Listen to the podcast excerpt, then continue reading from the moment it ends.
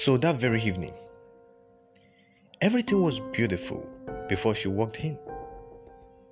It was a sad moment for everybody when she opened her mouth. My mother is a witch and a stupid woman. There grew the silence that I could hear the sound of a needle. People staring at each other in surprise. What is going on here?